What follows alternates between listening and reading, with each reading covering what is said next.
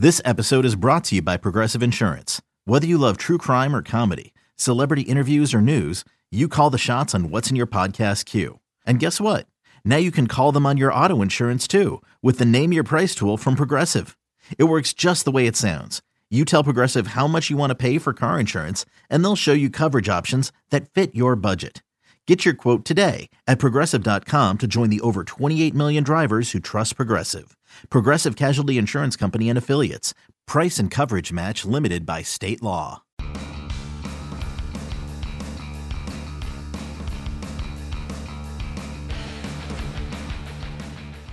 Welcome back to the MLB.com StatCast podcast. I'm your host, Mike Petriello, joined here by MLB.com national editor Matt Myers. As we sit here today, we are on the first day of the division series. We've got the two NL series starting later tonight. Obviously, we're going to talk about all four playoff series, talk a little bit about the wild card games we just saw, and I think we're going to start with the game that I watched very intently. Rockies and Cubs, which was a, a blast. Uh, as you may have known, we were fortunate enough to be able to do a StatCast focused broadcast on ESPN2, myself and Jason Benetti and Eduardo Perez, and it was just the most fun in the world. And we were really fortunate to get a really good, memorable game, 13 innings. Um, I don't know what it looked like for you, Matt, and for everybody else, but uh, for me, it was basically the most fun I've ever had, and I really appreciate that. Whoa, not you mean not this not this podcast? I appreciate that everybody seemed to like it. I don't think I've ever seen Twitter so unified in favor of one thing ever on anything, but I really uh, I appreciate that. Twitter doesn't usually make you feel good. And before we get into it, I do have to I, I want to point out my favorite tweet I got from from someone. Uh, from outside of Chicago, her name is Stephanie. She said that her seventh grader is a big fan of us, and they went to the game which is cool. They went to the Cubs game. That meant they couldn't watch the broadcast, and his name is Matthew, and I wanted to point that out. And uh, I liked this so much. When when Pat Valaika came in to pinch hit, she asked her son what he knew about him, and he said, "I think they mentioned him on the Statcast podcast, and that might not be a good sign because we probably didn't say anything very nice about him." Uh, so thank you for listening, Stephanie and Matthew, because I thought that was so cool. And uh, yeah, that game was great. The Cubs are out. The Rockies move on. We'll talk about them in a second. Uh, what, what was your kind of takeaway from the Cubs Rockies there? Um, I can't. I still cannot believe uh, that the Rockies ended up winning that game. Um, I know the Cubs have had some surprising offensive struggles this year. Uh, there was the stat that was making the rounds, which I still sort of can't wrap my head around. During the regular season, the only team that had more games that they scored one or zero runs than the Cubs was the Orioles, uh, by far the worst team in baseball. And then, of course, the Cubs in game 163 scored one run, and then in the wild card game in 13 innings scored one run. So that I couldn't believe because the Rockies once they double switched out Blackmon in what I thought was a bizarre move. Yeah, uh, the Rockies were left with. I mean, they're basically a, a, their offense is, is, is, kind of a three man team, a four man team. Well, I would have put David Dahl into that before. You know, what did you come up with that day? Like 0 for six with seven outs maybe was a double play. Like, through his first five at bats, it was five at bats, nine pitches seen, six outs made, and a terrible outfield play, and a, and a dropped outfield uh, fly ball. Uh, so he had a brutal, and then he went and struck out one more time. He had an absolutely brutal game, uh, and he's. I think you, you when we were discussing this earlier, you pointed out he's had huge home road splits. So a lot huge. of his second second largest to only Aaron Judge.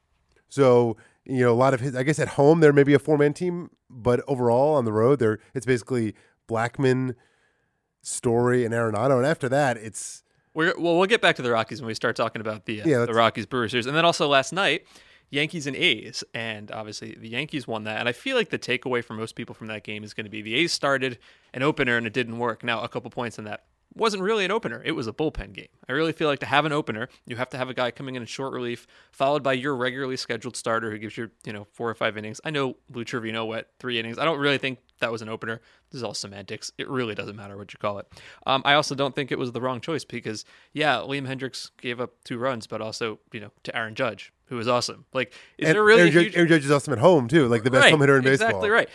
Is there a real huge difference? Like, if you had put in Mike Fiers or Edwin Jackson, the difference between those two guys and Liam Hendriks is that the first two can probably go deeper into the game. I don't actually think there's any skill level difference. The idea that Edwin Jackson was going to prevent Aaron Judge, like literally Edwin Jackson or Mike Fiers, I don't think it was the wrong choice so much as I don't think they had any better choices to make. Yeah, uh, Grant Grant Bisbee wrote a piece uh, for SB Nation about this. Basically, said the pitchers that pitched for the A's in last night's game this season combined for like 320 innings and like a 2.8 ERA.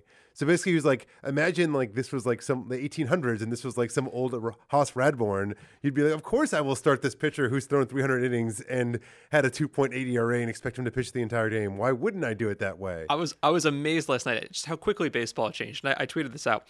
You know, three years ago, Matt Harvey comes in for the ninth inning. You're never going to see that again. Two years ago, Zach Britton doesn't pitch. You're never going to see that again. Last year, Lance McCullers gets yanked in mm. Game Seven of the World Series, throwing a shutout. That's like starting to see a sea change. And then yesterday, we have a bullpen game, and then Blake Treinen coming in in the sixth inning, which is. I have more questions as do you about how Bob Melvin used his bullpen in the middle innings than I do to start the game. Yeah, to me, the the the Hendriks gambit was a totally defensible one. He served in that role all September as he did. You know, he opened a few games. He had pitched well in that role.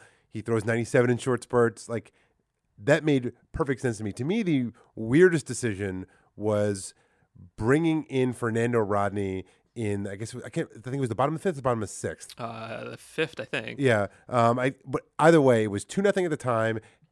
Aaron Judge was leading off two three four in the Yankees lineup, and he gives up a cheap double to Judge. Admittedly, it was like Judge hit one that like bounced loop, yeah. down the line that actually started out foul and then like you know went went fair. Then he gives up a real double to Aaron Hicks, then a wild pitch, and they yank him two thoughts. One of which is at that point the game is really kind of in the balance. You know, you've you've blown a couple of rallies. They they put men on base the previous two innings. The A's that is uh, had not been able to do anything. A couple of really bad at bats. They had two men on against Betances, 2-0 counts. They popped out twice on two and zero. Um, and then so you bring at that point this is the game. You need to get to the Yankees lineup and not let them score any more runs. You have Yusmeiro Petit available. You have Jeurys Familia available. Heck, you even have Blake Treinen available you have to bring in one of those guys there. And the fact that Melvin yanked Rodney so quickly and rushed Treinen in the game, and there's some questions about whether or not Treinen was like properly warmed up, tells you he had no faith in Rodney. No. If you have any faith in Rodney, you don't yank him that quickly, which tells me it was a terrible decision. It tells me he knows it was a terrible decision. I heard a great stat this morning, and I didn't independently verify this, but my friend Mike Ferrin said it on the radio, so I'm going to assume it's true. Blake Treinen gave up more runs yesterday than he did in any calendar month of the entire season. It tells you a lot about how good he was this year, but also how you know that's not how things were supposed to go last night. So that that was that the the Rodney decision. I kind of had a kind of knew that was going to be a dicey one, and then obviously didn't pay off. Yes, there was a couple fluke hits involved, even the the Luke Voit triple, which was like that was very much a Yankee Stadium special. I mean, hit it hard, but yeah, it was like a fly. It was like a fly ball that Well, trailed away from Piscotti that sure. like in any other park is caught because the wall is not you know 310 feet away or whatever it is down the, down the line there. But it was uh, it was not meant to be for for the A's in that one. Let's say farewell to the A's and point out that uh, no one is complaining that the A's season ended in a one-game playoff, as they certainly would have been if the Yankees had lost last night. and the, the Yankees only had what three more wins than the A's. Yeah? I mean, really, this is that was the the game didn't turn out the way I expected it would, but you know, great season for the A's, obviously coming out of nowhere. So the Yankees move on. They're facing the Red Sox. It's hard to believe that it's been almost 15 years since the last time we've had Yankees Red Sox. It's actually been since 2004. You may remember what happened that year. That was a long time ago. Yeah, the thing is because it happened three times in five years 99, 03, and uh, 2004. So it, it, it, you know, it sort of, it felt like, and it was, hap- was happening in the short period, it was happening all the Right. time. But th- that's the only three times it's happened in history. I think it's also because obviously those two teams are featured on national broadcasts like all the time. Obviously, they're the big rivalry; they're always good. But it is cool that this is the first time they're facing off against one another. And In the DS. First time they're facing off each other in the DS. Since uh, Ever. No, First I, yeah. was going to complete my thought Got since it. 2004 at all. Um, but what was cool to me, you know, looking back at the game last night, and um, my favorite Statcast metric of the game was Aaron Judge hit his home run 116.1 miles an hour. It wasn't actually the hardest hit ball of the night because Stanton got one, you know, I think 117 point something. Aaron Judge obviously uh, had been out for uh, like two months after he'd gotten hit by a pitch and fractured his wrist. That was his hardest hit ball since coming back, and I think that's a big deal because he wasn't really that great. It kind of felt like they, you know, I don't want to say rushed him back because he was out for like twice as long as they said he was going to be originally, but he, you know, his numbers weren't that great when he came back. I think he took him like two weeks to hit a home run. 116.1 miles an hour is a big boy swing. You do not fake your way into that. It was his hardest hit ball since June 4th, which was nearly uh, two months before the injury. And I don't want to put too much emphasis on one single ball and saying he's back, but I don't think you can do that if you are not at least reasonably healthy, and that's that is a huge deal for me uh, looking ahead to this series. No question. And now the the, uh, the stat I saw this morning is this year, including postseason, there are 68 batted balls of 116 mile 116 miles per hour plus. The Yankees, as a team, have half of them. They have 34. Mostly Stanton and Judge, I'm guessing, and maybe like uh, I don't know, Sanchez got a couple. I, I assume No, no other team has more than six. That the Yankees is- have 34. that is an absolutely ridiculous. stat. It's yeah, it's Stanton and J- let me see. Sanchez has at least one. Yeah, I think it's just it's it's Stanton, Judge, and Sanchez. Right. So that's amazing. And then, you know, the Red Sox won 108 games. I feel like they will probably be favored, but I'm not sure that they should be. I, I don't know. I, I think I said this a couple weeks ago. I don't have a great feeling about this team. Like you have these guys who are amazing, like Mookie Betts, clearly going to win the MVP. JD Martinez has lived up to every expectation. I'm a little worried about Chris Sale, and I think that's something we need to talk about, right? I mean, he's going to start, but what, what did you look up the other day? He hasn't pitched into the sixth inning since like July. Yeah, and, and even and even his last start in you know he hasn't pitched five innings since August, and you know his last start he went like four and a third. But it's not just this; so he's not really built up for endurance right now. And even in those short spurts, his velocity was way down. way down. I mean, he was averaging about 97 miles an hour in the middle of the summer. And I think over his last, what was it, like 92, 93? 93, 93 in the last month of the season. That's worrisome. I mean, you need you need full strength Chris Sale because the other Red Sox starters are David Price, who I think people haven't really noticed how good of a year he has. He's actually been really good. Um, but I may I'm- give I'm- myself. I may give give myself. If you go back and listen to the archives of this show, we made our preseason predictions. I predicted the Red Sox would win the AL East because I said that David Price is going to be a good pitcher again. So Yeah. I will give myself a pat on the back for one what one else, take. What else did you predict? I don't remember. I don't remember my. I don't. This is only uh, hot takes uh, relived, not cold takes exposed. As I remember, I predicted AJ Puk would be the rookie of the year in the American League, so that one worked out really well too. Um, but anyway, I'm I'm already like just pre-exhausted by the uh, David Price can't pitch against the Yankees takes, which I know we're going to hear a lot about, and I guess he needs to prove that he can otherwise. And then after that, Rick Porcello and I don't know, Eduardo Rodriguez. Maybe like that, that rotation is with without a confidence in Sale. That rotation worries me kind of a lot. And I look at the Yankee rotation. Luis Severino looked awesome last night, right up until he didn't. He kind of started missing the strike zone, but in that first inning, he looked like a dude. I mean, I was I was uh, I was fortunate enough to be in the stands for that game. I had uh, some pretty good seats uh, behind home plate, and his you you could his slider was so good last night. The movement was really impressive, and then he was touching hundred. It was like sort of the Severino that we've come to know. And credit Aaron Boone. Obviously, the wild card game's a little different because you have like the the way your roster's constructed, but. I think he gave he took him out with he hadn't given him any hits yet. Well, credit to Aaron Boone, but also I feel like he left him in too long. I, I feel like at the end of the fourth, it was seemed pretty clear that he had just given what he had to give, and then he comes back out and I, you know, two walks. I can't remember what happened, but like two guys got on base. Maybe I thought no. He, he did he take him out after. The, I thought he took him out after the first guy. The well, first he hit. had given up a hit. I don't think. Okay, maybe that's whatever. Fair enough. You, you fair enough. Do you know what we didn't talk about at all last night, or nobody talked about? Gary Sanchez behind the plate. Because it's it's never been as big of an issue as people make it out to be. He actually looked fine behind the plate. I think that's a very tough catching staff to handle, and I also think people put a lot more emphasis in how detrimental that is compared to how positive like pitch framing is. Just you just don't see it as much. Yeah, and there was another stat I saw last night that the Yankees, um, as a team, did not throw a fastball slower than 96 miles an hour That's last absurd. night. That is Yeah. absolutely ridiculous. So, uh, so anyway, yeah, so Chris Sale, the, the reason I'm worried about the Red Sox in this series, I think the, their lineup will be fine, um, or you know, relatively fine. You know, obviously in a small, short series, any you know slump can happen. Whatever. There's, I don't really have any doubts about their lineup. Sale, the problem is their bullpen is not nearly as good as the Yankees bullpen. So if you're not getting a lot of innings from Sale, that has like a huge cascading effect on the rest of the pitching staff. And it's like, who's going to bridge the gap to the bullpen that's not even that g- good to begin with? I'm gonna I'm gonna disagree with you on a point you just made. You said you have no doubts about the Red Sox lineup. I was thinking about this. If you compare the infields for the Red Sox and the Yankees, inc- include catcher here, right? So five spots. Is there any spot you take a Red Sox over a Yankee? I say outfield, obviously yes, there it right, but in the infield, uh, like right now, are you taking Mitch Moreland over Luke Voit? You're probably not.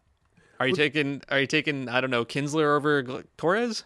Well, it's interesting, you know, um, uh, Ian Browne, our Red Sox beat reporter, wrote a piece about this yesterday, and he kind of went through the Red Sox are going to are really going to kind of go with kind of aggressive platoons and changes at four positions, basically at third base, at second base, at first base, and catcher. You're going to see a lot of a lot of different starting alignments, and also I think you're going to see some aggressive pinch hitting. Let's talk about catchers for a second. I looked this up, and this is not going to be a happy stat for Red Sox fans.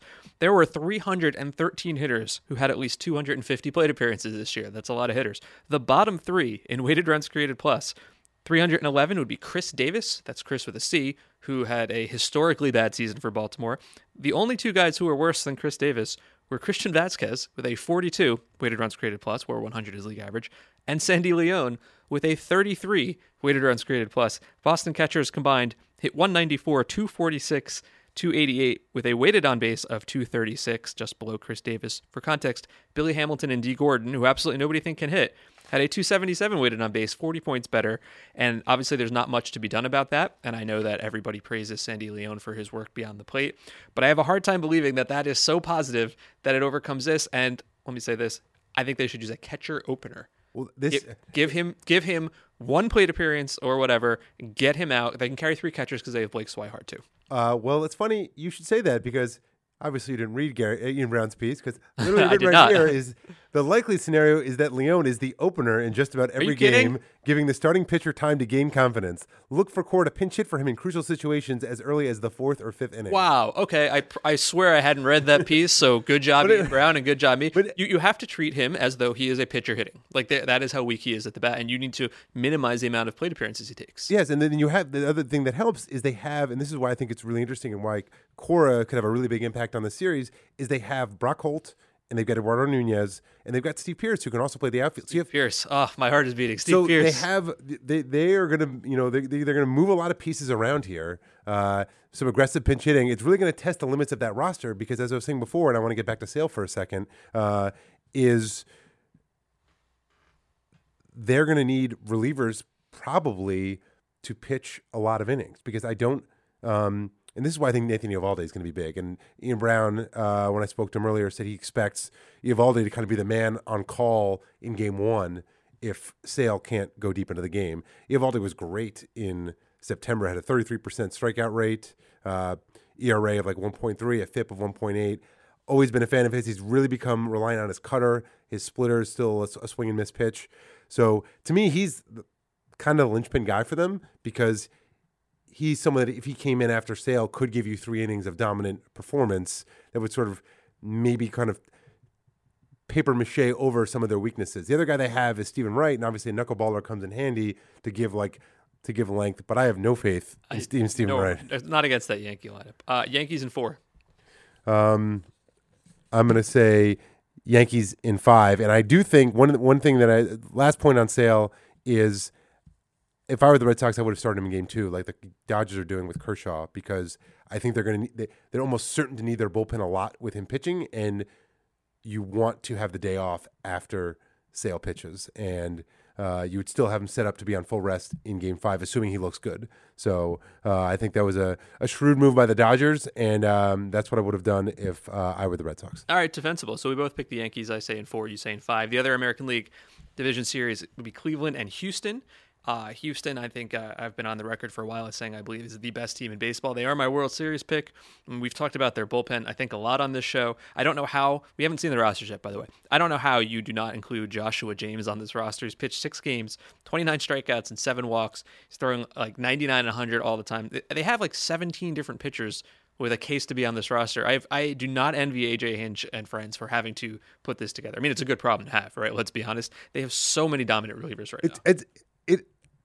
I could argue maybe it's it's too good of a problem. Like it's it's really tough to make these decisions, and you could really second guess yourself because there's, as you said, there are literally like six guys off the roster who would be on like every other eight team. Yeah, like like Tony Sipp and Will Harris and like you know Chris Devenski, they may not make this roster. Like if you take if you take put Kimbrel aside, like the Astros like B bullpen might be better, like be better Oh, than the rest sure. of the Red Sox. I have no doubt that is 100% true. I would I would take that. So um, yeah, and that's and that's sort of the difference in this series because other like in terms of starting pitchers, this is actually kind of a throwback series where all these other series are going to be so hinged on the bullpen. Yeah. Like these are two the two best pitching starting pitching staffs in the postseason facing off in the in the DS, but the Astros bullpen is just a lot deeper. And I, I I think the for Cleveland, Trevor Bauer is going to be coming out of the bullpen, so he'll be an interesting weapon. Like But I think as he could, depending on how games one two go, he could end up starting game four. like a shorter start. Yeah, so we'll we'll see. He's he's definitely you know the proverbial X factor in this game in So, the uh, series. unsurprisingly, these are two very good strikeout staffs, right? The Astros uh, had a strikeout rate of 28.5%. That is the highest of the year. It is the highest ever. Huge caveat being everybody's striking out more these days, so that's a little different. But still, they just had the highest strikeout rate in Major League history, so that is something. Uh, Cleveland had the fourth highest strikeout rate. By the way, the top five teams: Houston, Yankees, Dodgers, Cleveland, Boston. It's very good to strike out opposing hitters, so that's that's interesting. But what I also think is kind of cool about this is they are the two most difficult teams to strike out from the batting side. Cleveland had a 18.9% strikeout rate, that's the lowest in baseball, and Houston was 19.5%, the second lowest in baseball. So it's kind of cool to see like these, you know, opposite forces going at one another.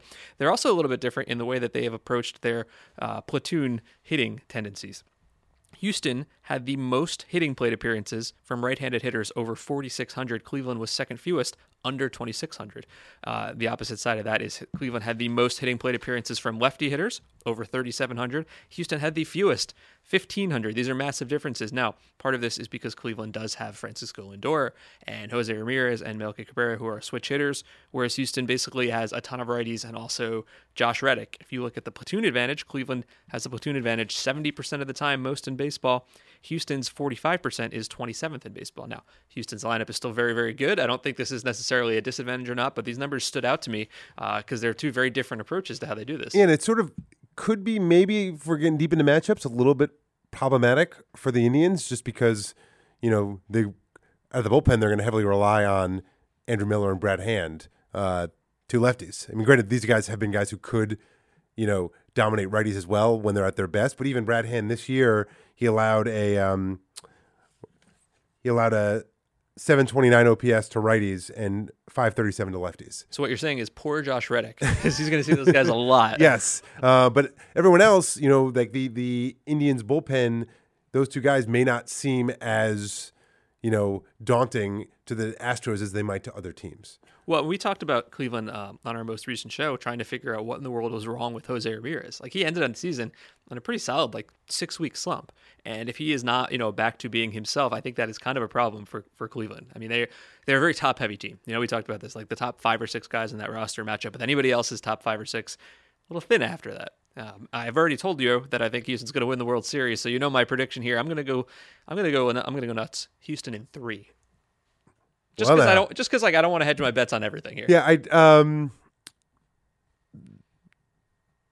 Come on, do I'll it. say I'll say four. That said, there's definitely sort of a, I, the Indians kind of have like a little bit of like an 06 Cardinals vibe to me. Remember, like the 04 Cardinals were one of the best teams in modern history. They won like 108 Yeah. games, dominated. Then they they um they make it to the World Series, but lose to the Red Sox. And then two years later, the Cardinals make the playoffs with like 83 wins and like figure out their way to like win the World Series. I think it was, it was maybe it was 85. I can't remember if it was 83 or 85. Maybe 85. Whatever. It was a very mediocre team. And I, the Indians sort of had like last year. Indians were like what 22 game winning streak, one of the best teams in recent Right. memory, and then they lose in the DS. I kind of feel like if the Indians like, and so people have kind of ignored them because the AL Central was brutal this year, and they still like didn't really run away with it in like a impressive manner. But you know, you start now, all bets are off. Yes, logically, I'll take the Astros in four, but clean slate. We have both predicted uh, Houston and the Yankees in the American League Championship Series, so I look forward to the inevitable Boston Cleveland American League Championship Series. Let's talk about the NL, which is actually kind of cool because, yes, the Dodgers are back, but then we get a bunch of new teams that we didn't see last year, unlike the American League, um, starting with the Dodgers and the Braves. Now, by the time you hear this, they may already be playing this game, so let's not do too much on the first game. As you mentioned, what's interesting about this is that Clayton Kershaw is not starting game one, he is starting game two. And I think that is the first time since 2009 that Kershaw has not started the first game of a, of a Dodger Player Series when he's been available to do so.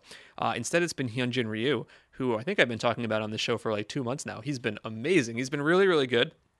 And uh, they did this so that each, they each get a day of an extra day of rest. So they'll both be starting on five days of rest. Uh, game two is Friday, so Kershaw would still be available to start a game five on regular rest, um, on a four day rest, or you know game one of the NLCS should they get there. They pretty much said Kershaw's not starting any games on three days rest. And Although they did leave open the possibility of him coming in relief on short rest, but not starting on uh, short rest. He's had an interesting season because if you look at his numbers, he's, you know, it's been pretty good, right? Like his surface stats are perfectly fine, but the dominance just hasn't quite been there, you know, and we know why. The fastball velocity is down.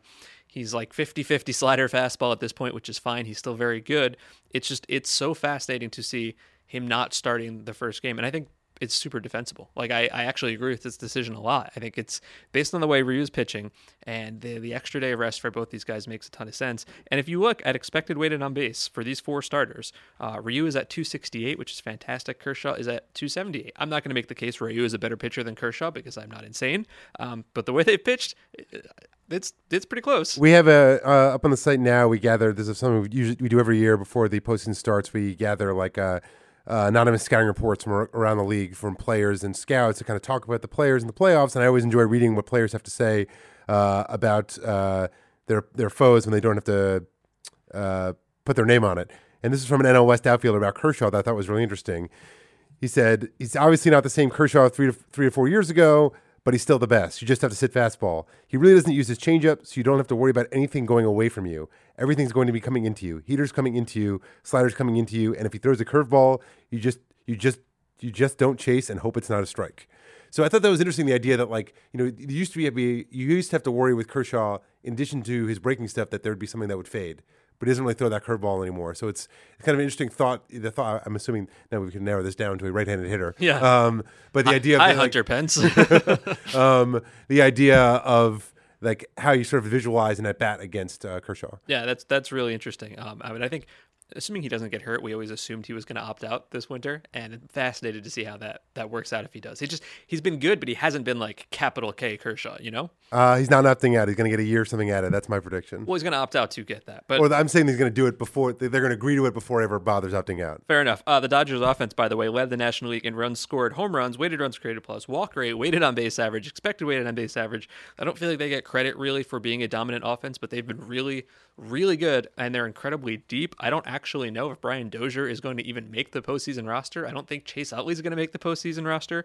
Um, I think uh, Kike Hernandez is probably their starting second baseman right now because he's started to hit righties this year, which has been awesome.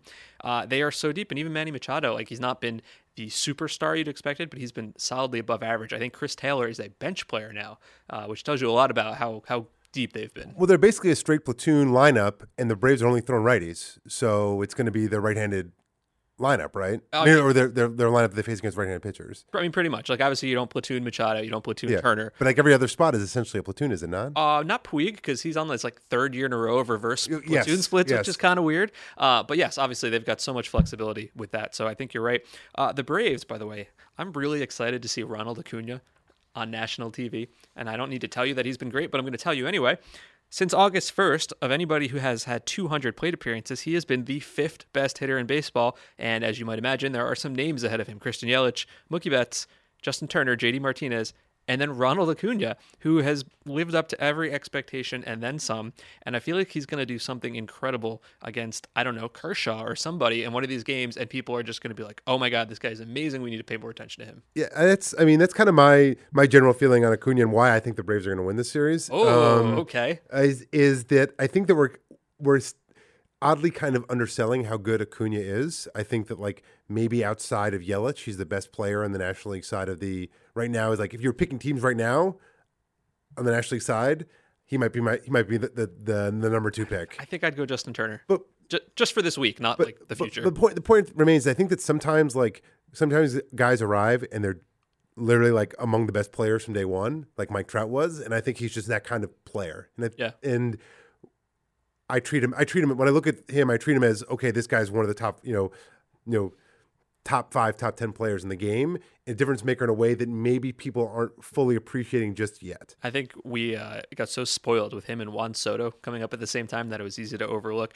Uh, the Dodgers are going to start three left-handed pitchers. They're going to have Kershaw, Ryu, Rich Hill, and then also Walker Buehler, by the way, who has been a total stud. But anyway, uh, it's kind of cool if you look at Freddie Freeman, who is a left-handed hitter. He's had almost no platoon split at all this year. Against righties, a 385 on base. Against lefties, a 393 uh, weighted uh, regular on base.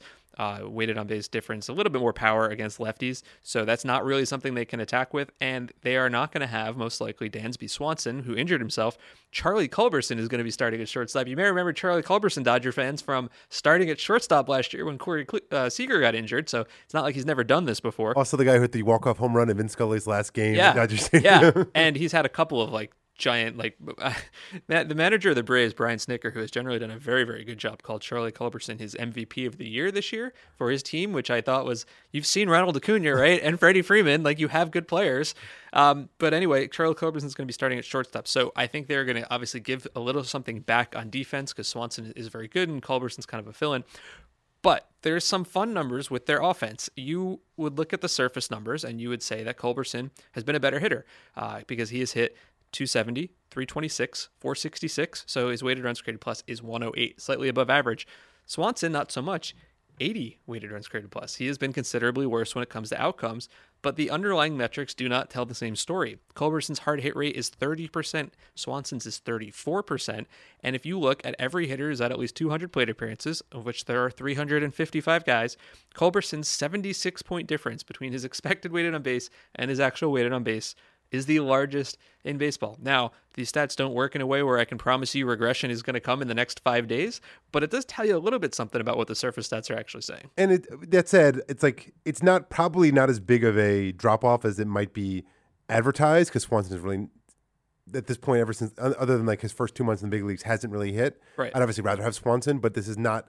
If you're going to lose a starter, if you're the Braves, like he's it's going to hurt on defense Yeah. bit. But yeah, I don't really think the offense is that big of a deal. But I, I'm fascinated by these numbers for Culberson, and he's going to come up and hit some walk off home run, and everybody's going to lose. And if you haven't really been paying attention that closely to the Braves this year, you might actually think Culberson's playing, uh, Swanson's playing shortstop because he and Culberson look It- identical. you, you literally can't tell them apart. It's it's uncanny. it's kind of creepy. You're going to pick the Braves, aren't you? yeah, I'm taking the Braves in five.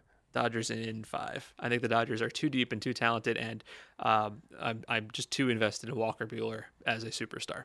Yeah, no, he looks really good, and he's. I mean, he's. We, we haven't really talked about him on this show, but he's kind of when, when we first started doing the show, we talked a lot about high spin, four seam fastballs, uh, and how they can be difference makers for pitchers up in the zone, and he is like the kind of new poster child for this in terms of like a fastball, you know, 98 mile an hour fastball with the spin rate above 2,500 RPMs, which for a fastball is kind of like the gold standard. So he's basically the he is the Verlander fastball essentially. And he's kind of a nerd, and like that that speaks to me. Uh, my friend Eno Sarris wrote a great article at the Athletic recently, where he went and talked to him, and he's like, "Yeah, I changed the the grip on my slider because my cutter and my slider were too similar, and I needed to get more separation. And here's how I did it, and here's what the numbers say, and it's been a big part of his success.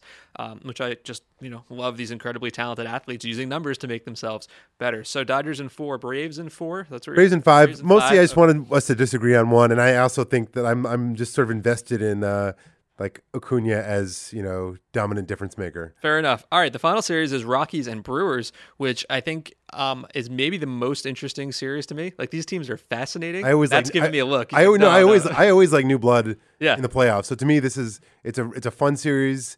You know, there's a lot of different variables here. Yeah. So uh, as, as I said, I got to uh, broadcast the Rockies Cubs wildcard game the other night, and um, I thought to myself, well, I need to do something that's maybe a little counterintuitive and maybe educational to a larger audience. So I went in kind of hard on the fact that the Rockies have a really good pitching staff and can't really hit. And if you look at the game, well, it was like 13 innings of not much offense, and they really lived up to that really well. Uh, Kyle Freeland was awesome in that game, and, and here's my question: Is how much Kyle Freeland do you get, right? Because they're going to have uh, Senzatela is going to start tonight. Tyler Anderson, it sounds like, is going to start tomorrow.